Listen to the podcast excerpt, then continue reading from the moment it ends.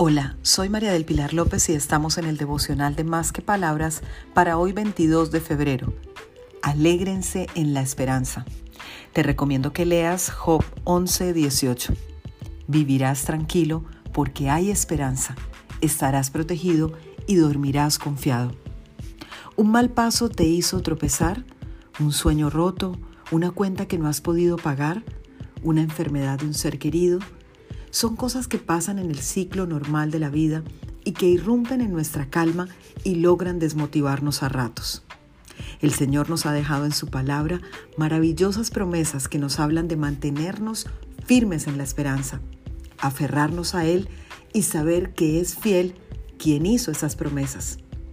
No dejes que las circunstancias te desanimen.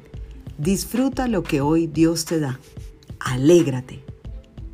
Feliz día para todos, para que conversemos más que palabras.